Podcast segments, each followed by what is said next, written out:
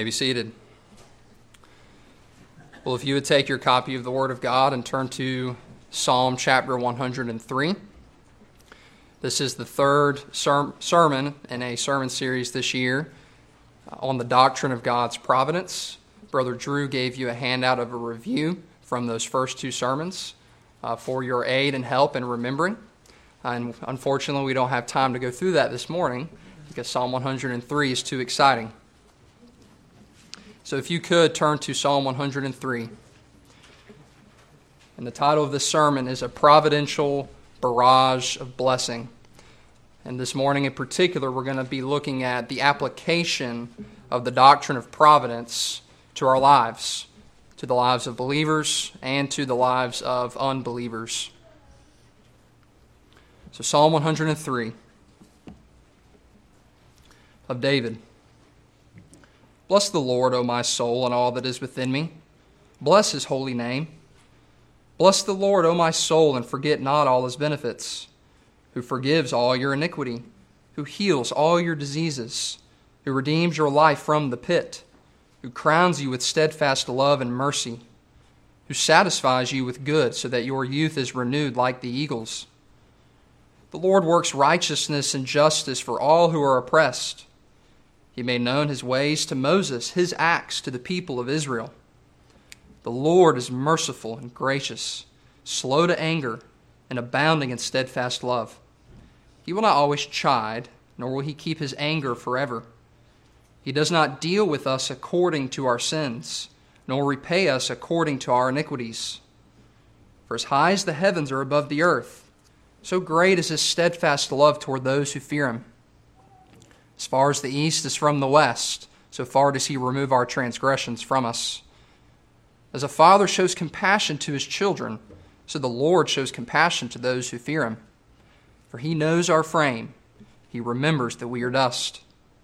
As for man, his days are like grass, he flourishes like a flower of the field. For the wind passes over it, and it is gone, and its place knows it no more.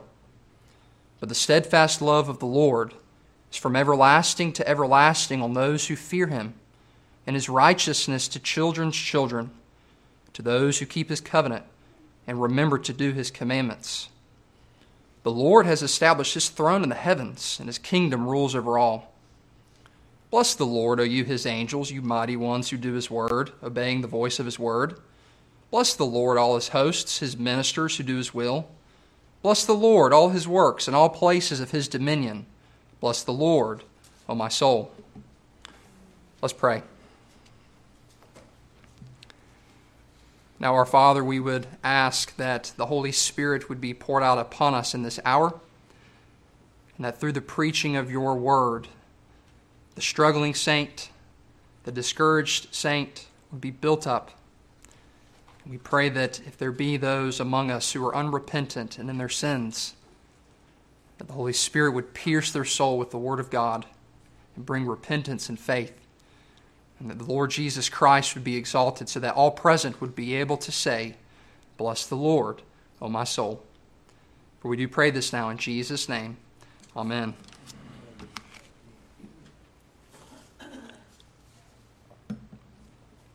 Well, Theodore Roosevelt Jr., in his final year at Harvard University, was seen doing a very strange thing by his classmates. This was during uh, the winter months, and he was seen roaming the woods at night outside of his apartment. Now, this went on for a number of weeks, and those who saw that couldn't understand why he was doing what he was doing. They knew that Theodore Roosevelt was kind of a weird fellow, but they didn't know the context. The context was he had confessed his affection to a young woman named Alice Lee about six months earlier and had asked her to marry him, and she had not reciprocated. Hence his anxiety that could only be massaged by pacing the woods late at night. Now, we have a similar dilemma when we approach Psalm 103. If we just look at the psalm by itself, we'll get an encouraging word, but it would be better to look at the context so we can get the full understanding. Old Testament scholar O. Palmer Robertson has called the context of Book 4 of the Psalter, which Psalm 103 is in Book 4 of the Psalter, as the maturity of Israel in exile. The theological context of Book 4 of the Psalter and of Psalm 103 is the maturity of Israel in exile. The exile was horrific for Israel. Listen to Lamentations chapter 2, verses 20 and 21. This is a prayer. See, O Lord, and look, with whom have you dealt thus? Should women eat their offspring, the infants who were born healthy? Should priest and prophet be killed in the sanctuary of the Lord? On the ground in the streets lie young and old. My virgins and my young men have fallen by the sword. You have killed them in the day of your anger. You have slaughtered, not sparing. The exile was horrific for Israel. And Yahweh had warned Israel about this through Moses. He had said in Deuteronomy chapter 30 If your heart turns away and you will not listen, but are drawn away and worship other gods and serve them, I declare to you today that you shall surely perish. And Israel did just that. And so Yahweh, in faithfulness to the covenant, executed the curses, and Israel was banished into exile. But, and for the people of God, that's a holy but. Wrath would not be the final word. Even in exile, the Lord had promised that if you will return to me, I will return to you. In fact, He had promised that by virtue of a new covenant, He would cause His people to return to Him. So, understood in its context, Psalm 103 is a corporate meditation of the people of Israel in exile. Psalm 103 is a corporate meditation of the people of Israel in exile. Psalm 103 is a meditation of a people who have been struck down by the providence of God. Now, all of this sounds very negative, and it was, but when you read Psalm 103, do you get any hint of negativity in the psalm? No. Why? Because the purpose of Psalm 103 is to instruct us how to deal with God when his ways seem to hurt us. The purpose of Psalm 103 is to instruct us how to deal with God when his ways seem to hurt us. Our newborn son has these fussy turned happy rhythms down to a science now that he's two months old. So, he, typically, what happens is he'll wake up from a nap and he'll erupt into a volley of screams. And dad will pick him up and try to console him, and he'll have none of it. So then I'll give the great handoff to my wife, and then he will stop crying because he knows he's about to get a meal.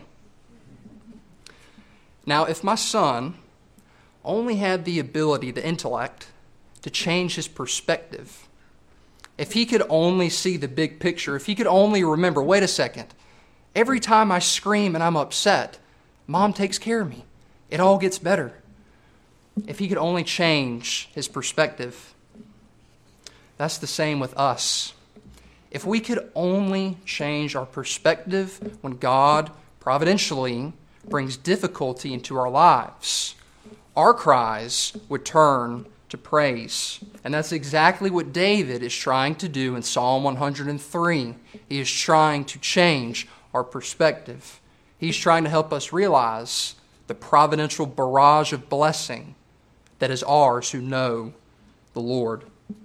So let's look at this in the text. First, in verses 1 through 5, David barrages us with Yahweh's sufficiencies. David barrages us with Yahweh's sufficiencies. Charles Spurgeon once recounted a story of a church he was uh, pastoring. I think this was before he went to the Metropolitan Tabernacle. And he said that they had regular corporate prayer meetings, and that these prayer meetings usually started the way most do. They were pretty slow and stiff. And he said there were a few brothers that would get warmed up as they prayed. So that their faith would start to get warmed up, and they would warm the whole room up until at the end of the prayer meeting, Charles Spurgeon would say, Be careful when you go home, because the Spirit of God has been in our midst this evening. And that's what David is doing here. David is warming himself up. He is barraging himself with the Lord's sufficiencies. Look at verses 1 and 2. Bless the Lord, O my soul, in all that is within me. Bless his holy name. But he doesn't stop there. He barrages himself. It's not enough. Bless the Lord, O my soul. And he barrages himself not generally, but particularly with what? Verse 2b Forget not all his benefits. He reminds himself of the benefits, or better translated, the sufficiencies of the Lord. And he goes to list these in verses 3 through 5. These are the Lord's sufficiencies, and they belong to David because David knows the Lord. He goes on in verse 3. He says, The Lord who forgives all your iniquity. The Lord God Almighty forgives all the iniquity of his servants. How? Because the blood of his Son was slain upon the tree. And that blood is sufficient to forgive any and all sin, past, present, future. There's not a remembrance of them, there's not even a, the shred of a memory of them to God. He does not remember our sins, He forgives them. David goes on, who heals all your diseases. Now, this verse has been misunderstood by the prosperity gospel. Immunity from physical disease is not promised here. But we don't need to go to the other ditch either. David is pointing out a perfection about God that the Lord is life itself, and death cannot reign in his presence. And it is the bent of Yahweh's nature to heal the ailments of his people. I've heard it said like this before Healing the ailments of God's people is a temptation that the Lord can hardly resist. Healing the ailments of God's people is a temptation that the Lord can hardly resist. This doesn't mean that we'll never be sick in this life, because if the Lord tarries, the ultimate sickness will take all of us in this room. But it does mean that the Lord will heal all our diseases, not in this life, but in the next life. And I think David recognized that connection because he goes on to say, Who redeems your life from the pit. And God will ultimately do that on the day of the resurrection. And on that day, we will cry out, O Lord God, you heal all my diseases. You redeem my life from the pit. David goes on, he says, Who crowns you with steadfast love and mercy. A better translation would probably be uh, surround, that the Lord surrounds us with steadfast love and mercy. What, what are those things? What, what is steadfast love and mercy? Steadfast love is the Lord's covenant commitment to his people. Steadfast love is the Lord's vow to us that he will carry us through this life and into the next to himself. The Lord is stubborn about this vow, he will fulfill it. And his mercy is his compassion, it's his feeling towards his people. It's not as if the Lord says, I'm, I'm going to vow to love these people, but I, I really don't want to. No. His compassion, the Lord immerses himself entirely in that vow. The Lord, said, the Lord does it with all his heart and with all his soul. And David says that his servants are surrounded by this. I've heard it said like this before that the Lord's steadfast love and mercy are the twin hounds of heaven that chase down God's people all the days of their life. We're surrounded by it, and nothing can come in between it. And then he concludes he says, Who satisfies you with good, so that your youth is renewed like the eagles. These are the sufficiencies of the Lord. And they belong to David because he was the Lord's servant. He knew the Lord. And David is preaching these sufficiencies to himself. And if we understand the context, Israel in exile, in the midst of providential difficulty, was preaching these things to themselves, they were preaching to their soul. And David is telling us you need to preach these things to your soul. Now, why? Why would David need to preach to himself? Why would exiled Israel need to preach to themselves? Why do you need to preach to yourself? Well, I have a feeling that David was a lot like us because he was prone to forget, because his soul was prone to be discouraged and cast down. And so David is stirring himself up. He's preaching to his own soul. Don't miss the logic of the text here. David is saying, when your soul is cast down, when providence bruises you, preach the Lord's sufficiencies to your own soul. Do not forget. Martyn Lloyd-Jones, in his book Spiritual Depression, wrote Do you not realize that most of your difficulty in life comes from listening to yourself instead of talking to yourself? And he went on to write, he said, The main art in the matter of spiritual living is to know how to handle yourself. And that's what David is doing here. And that's what he would have us do. We must barrage ourselves with the Lord's sufficiencies. Brothers and sisters, learn how to preach to yourself. Secondly, in verses 6 through 18, David paints for us the Lord's illustrious deliverances. In verses 6 through 18, David paints for us the Lord's illustrious deliverances.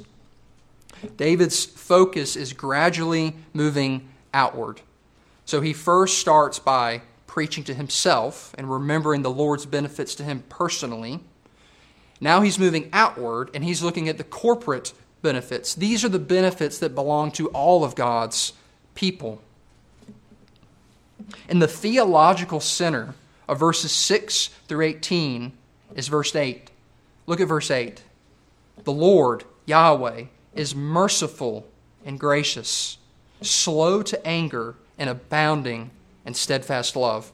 This is the theological center of this section. And this is actually almost verbatim what the Lord had declared about himself in Exodus 34, verse 6. We won't read it this morning. You can go there yourself. But the Lord descends in the cloud and he declares to Moses his character. And in verse 6, this is what he says about himself that he is merciful and gracious, that he is slow to anger, that he abounds in steadfast love. And then in verses 6 and 7, David is looking back to the, uh, to the Exodus event. He says, The Lord works righteousness and justice for all who are oppressed. He made known his ways to Moses, his acts to the people of Israel. So, what David is doing right here is he is looking at this confession of the Lord's character and he's tying it to the Lord's deliverance, deliverance in the Exodus. And what he is saying is the Lord delivers like this because he is like this. The Lord delivers in this way because the Lord is this way. David is saying there, there's a certain predictability to how Yahweh is going to act towards his people because he is the kind of God that he is. But David doesn't just keep this in the abstract. From verses 9 through 18, he paints for us four pictures that bring this truth to life that this is how Yahweh is. So, first, in verses 9 through 10, he paints a courtroom setting. He says, The Lord, he will not always chide, nor will he keep his anger forever. He does not deal with us according to our sins, nor repay us according to our iniquities. You can't see it in the English translation, but in the Hebrew, these are legal terms that are being used. So David is painting a courtroom setting, and Israel is in the dock, and Yahweh is sitting as judge. And Yahweh is accusing Israel of violating the terms of the covenant. They're in exile, they've broken covenant with God. You know, it's one thing when Satan accuses, but what do you do when God accuses?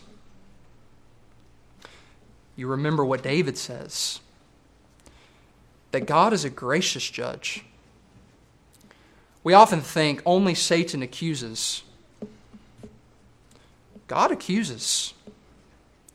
But he accuses that he may bring to repentance. And that's what David is saying here that God, even in his accusation to Israel, is a gracious judge.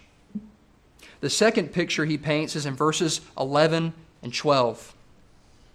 In verse 11, David looks to the stars, and in verse 12, he looks at the horizons. In verse 11, he looks at the stars and says, Just as the stars tower over the earth, so the Lord's love towers over those who fear him. And in verse 12, he looks to the east and he looks to the west. And he says, just as that is an immeasurable distance, so the Lord has separated our sins from us that far. And as I read one commentator, if you look to the east, you can't also be looking to the west. When the Lord looks at your sins, he does not look at you. And when the Lord looks at you, he does not look at your sins. He has separated you from them. Third, in verses 13 and 14, David looks at the tenderness of a father to his children. And he says, The Lord is like that to those who know him. He's tender like a father. And then, fourth, in verses 15 through 18, David looks at the lifespan of plants, of grass, and of flowers. And he says that the lifespan of men is like that. A flower may grow up in a field and be absolutely beautiful, only to be destroyed by the scorching sun the next day, or to be uprooted by a storm. So David looks at that and says, That's what the lifespan of men is like. But then he contrasts it with, with the lifespan of the Lord's covenant. He says in verse 17, The steadfast love of the Lord is from everlasting to everlasting. So, though the lifespan of men may be so short, the Lord's covenant reaches back an eternity past to election.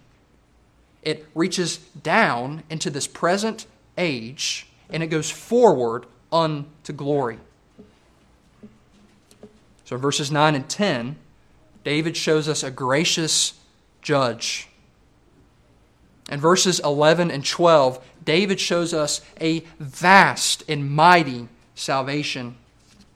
In verses 13 and 14, David shows us a tender father. And in verses 15 through 18, David shows us an enduring covenant. Now, why does David spill all this ink on pictures? Couldn't he have just stated the theological truth of verse 8, the great confession of the Lord's character, and left it at that? Why does he need to draw not just one or two or three, four pictures of this truth for us? Well, John Trumbull was an accomplished American painter and he was commissioned by Congress to paint the signing of the Declaration of Independence. And John Adams had, in his usual way, lectured Trumbull, saying, Make sure that the picture that you paint is accurate. Don't, don't deceive. Don't, don't exaggerate. Make sure it's accurate. Well, Trumbull uh, painted a colossal painting. It was 12 by 18 feet, and it was entirely inaccurate. Um, the picture that he painted of the signing of the Declaration actually never happened. Why did he go to all that trouble? Well, because he wanted the importance of the event to stick. Now, David is not inaccurate like John Trumbull was. But David does want these truths about the Lord to stick. It's not enough sometimes to have an abstract definition. Sometimes it's not enough to just read the definition in your theology textbook. Sometimes you need pictures because pictures make it stick. What David is saying is he wants you to, to remember these things about the Lord. David wants you to walk out the front door and look at the sky. He wants you to look at the horizons when you're driving. He wants you to look at a tender father. And he wants you to look at the brevity of your garden flowers. And he wants you to think about the Lord and his illustrious deliverances. Now, if the Lord's deliverances are this beautiful, colorful, exhilarating, it begs the question how do you know that you are a recipient of this deliverance? How do you know that you've partaken of the Lord's deliverances? Well, David identifies them. In verse 11, he says, So great is his steadfast love toward those who fear him. The Lord has compassion on those who fear him. The loving kindness of the Lord is from everlasting to everlasting on those who fear him, and his righteousness to children's children, to those who keep his covenant and remember his precepts to do them. The Lord Jesus taught the same truth in John chapter 14, verse 21. He who has my commandments and keeps them is the one who loves me. And he who loves me will be loved by my Father, and I will love him and will disclose myself to him. So, who are the recipients of this deliverance? Well, those who fear the Lord and keep his commandments. Now, is David and is the Lord Jesus teaching that we receive God's love based on what we do? No. But they are teaching that it is the repentant and believing who receive the love of God. It is the repentant and believing who receive the love of God. So you, this morning, must answer this question are you repenting of your sins and believing in the Lord Jesus Christ? I'm not talking about you have your life together. I'm not talking about you're perfectly sanctified. I'm talking about the people that cry out, God, be merciful to me, the sinner. I'm talking about the people who know that they are defiled in body and soul, and they cry out, Lord, cleanse me from my sins. Are you repenting and believing in the Lord Jesus Christ? If you are, then David is identifying you. You are a recipient of this exhilarating deliverance. In other words, these pictures that he painted about the Lord, this is how the Lord is to you. And that is a great cause for encouragement. But if you are not repenting of your sins and believing in the Lord Jesus Christ, then you have no part in this deliverance. You are not a recipient of the love of God. You are currently under the wrath of God. You have set yourself to war against the living God, and the living God has set himself to war against you. So if that is you, can't your stubborn heart see what you're missing? Look how exhilarating this God is. Look how wonderful his deliverance is for his people. If you will not repent and believe today, you have a stiff forehead and a stubborn heart. But if you are repentant and believing, if you are clinging to the Lord Jesus Christ, then you have received and are receiving the Lord's illustrious deliverances. David paints this for us in these verses. He wants it to stick because he wants you to be saved. Finally, in verses 19 through 22, David points our gaze to Yahweh's cosmic reign. In verses 19 through 22, David points our gaze to Yahweh's cosmic reign. The Lord's salvation from the beginning in Genesis 3:15 onward had a worldwide scope, a cosmic scope. The seed of the woman would crush the, ser- the head of the serpent, but in so doing, he would restore all that the serpent had undone. So, throughout the entire Old Testament, if you're, if you're reading the Old Testament, you're wondering, how is the Lord going to do this? Who is he going to do it through? The answer is through his king. The Lord is going to do this through his man, his chosen king. And that man was David and his sons, the Davidic line. And this was, as I mentioned earlier, this is one of the reasons why the exile was so horrific for Israel. David's crown was lying in the dust. Israel did not have a king. And it's so hard for us to understand this. This was a painful reality for Israel. This wasn't some academic ivory tower theological debate. This was flesh and bones real. Israel reasoned like this if the Lord's throne had merged with David's throne, and David's throne was lying in the dust, how is the Lord's throne unaffected?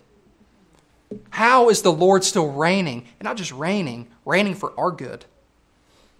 To Israel, it truly did seem that they were hopeless that the Lord had said, I'm done. I'm done with you. And this is what Israel wrestled with in the exile. But verse 19 answers these riddles for us. How does it do this? Well, first, by noting, um, by noting the source of the Lord's reign himself. Verse 19 The Lord has established his throne in the heavens. Who can challenge that? Verse 19 also points to the location of this throne in the heavens. The Lord has established his throne in the heavens. Who can reach that? It goes on, it describes the extent of the Lord's rule. His kingdom rules over all. Who can make an exception to that? Verse 19 answered these riddles for the people of Israel in exile. It showed them that the Lord's reign is unaffected by the affairs of men. The Lord's reign, in other words, is stable. It doesn't change. He remains king forever. Why would David, why would Israel, why do you need to know this? Why do you need to know that the Lord's reign is stable and that he doesn't totter on his throne? Why do you need to know that? Before becoming a minister, J.C. Ryle, he worked in the bank that his father owned in his 20s. And decades later, he wrote of uh, experience that he had during that time. He wrote, We got up one summer's morning with all the world before us as usual and went to bed that same night completely and entirely ruined. His father's bank had gone bankrupt, and they quite literally lost everything. He continued, If I had not been a Christian at that time, I do not know if I should not have committed suicide. Do you think J.C. Ryle needed stability? Or think of the German reformer Martin Luther, who suffered tremendously in his lifetime. He suffered physically. He wrote one time, I nearly gave up the ghost. I, I nearly died. And now, bathed in blood, can find no peace. What took four days to heal immediately tears open again. He suffered spiritually. He once wrote to a friend, For more than a week, I have been thrown back and forth in death and hell. My whole body feels beaten. My limbs are still trembling. I almost lost Christ completely, driven about on the waves and storms of despair and blasphemy against God. He suffered politically. the second most powerful man in the world, Emperor Charles V, put him under the ban. And this is what he wrote Emperor Charles V I have decided to mobilize everything against Luther my kingdoms and dominions, my friends, my body, my blood, and my soul. Luther was surrounded by suffering on all sides. Do you think he needed stability? What about you? When you are struck with sickness, what truth is going to give you stability? When death comes knocking at your door, what is going to give you stability? When providence sees fit to frown upon us as a church, what are we going to do? What happens when the politicians of America turn against Christians? What are we going to do? What truth will give your soul an anchor in day to day life? The Lord has established his throne in the heavens, and his kingdom rules over all.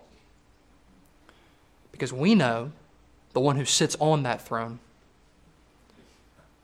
the Lord Jesus Christ. And as the author to the Hebrews says, we have this hope as an anchor for the soul that goes into the inner place behind the curtain. This is the stability that you and I need in this life. David concludes this psalm with a look at this Lord's reign.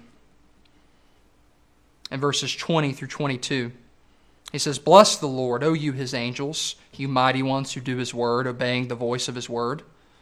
So the Lord's kingdom includes angels and hosts. Bless the Lord, all his hosts, his ministers who do his will.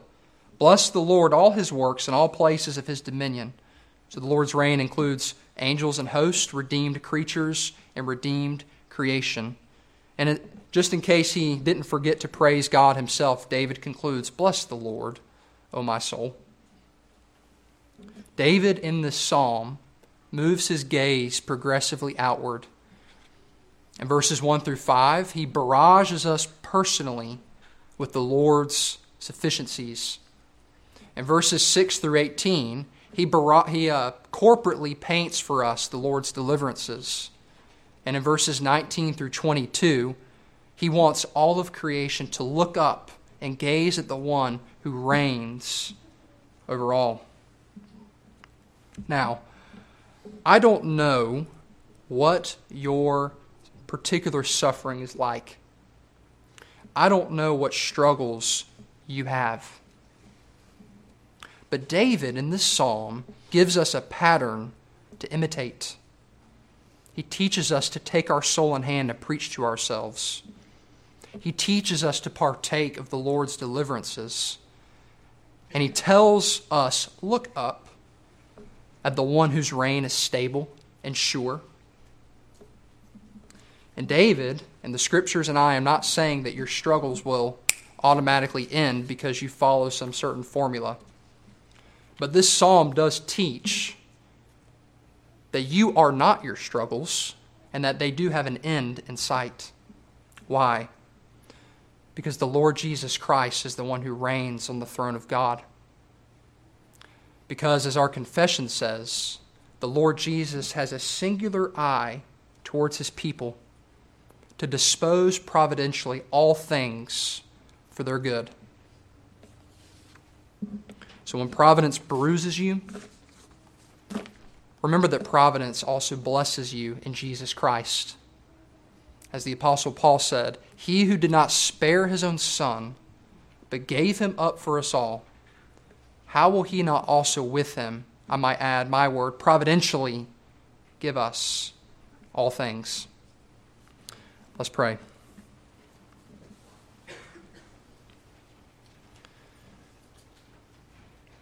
Now, our Father, we would pray that your Holy Spirit would bless your word,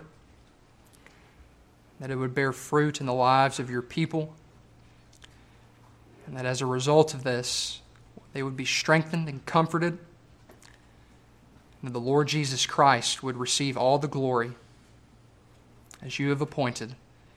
For we pray in his holy name. Amen.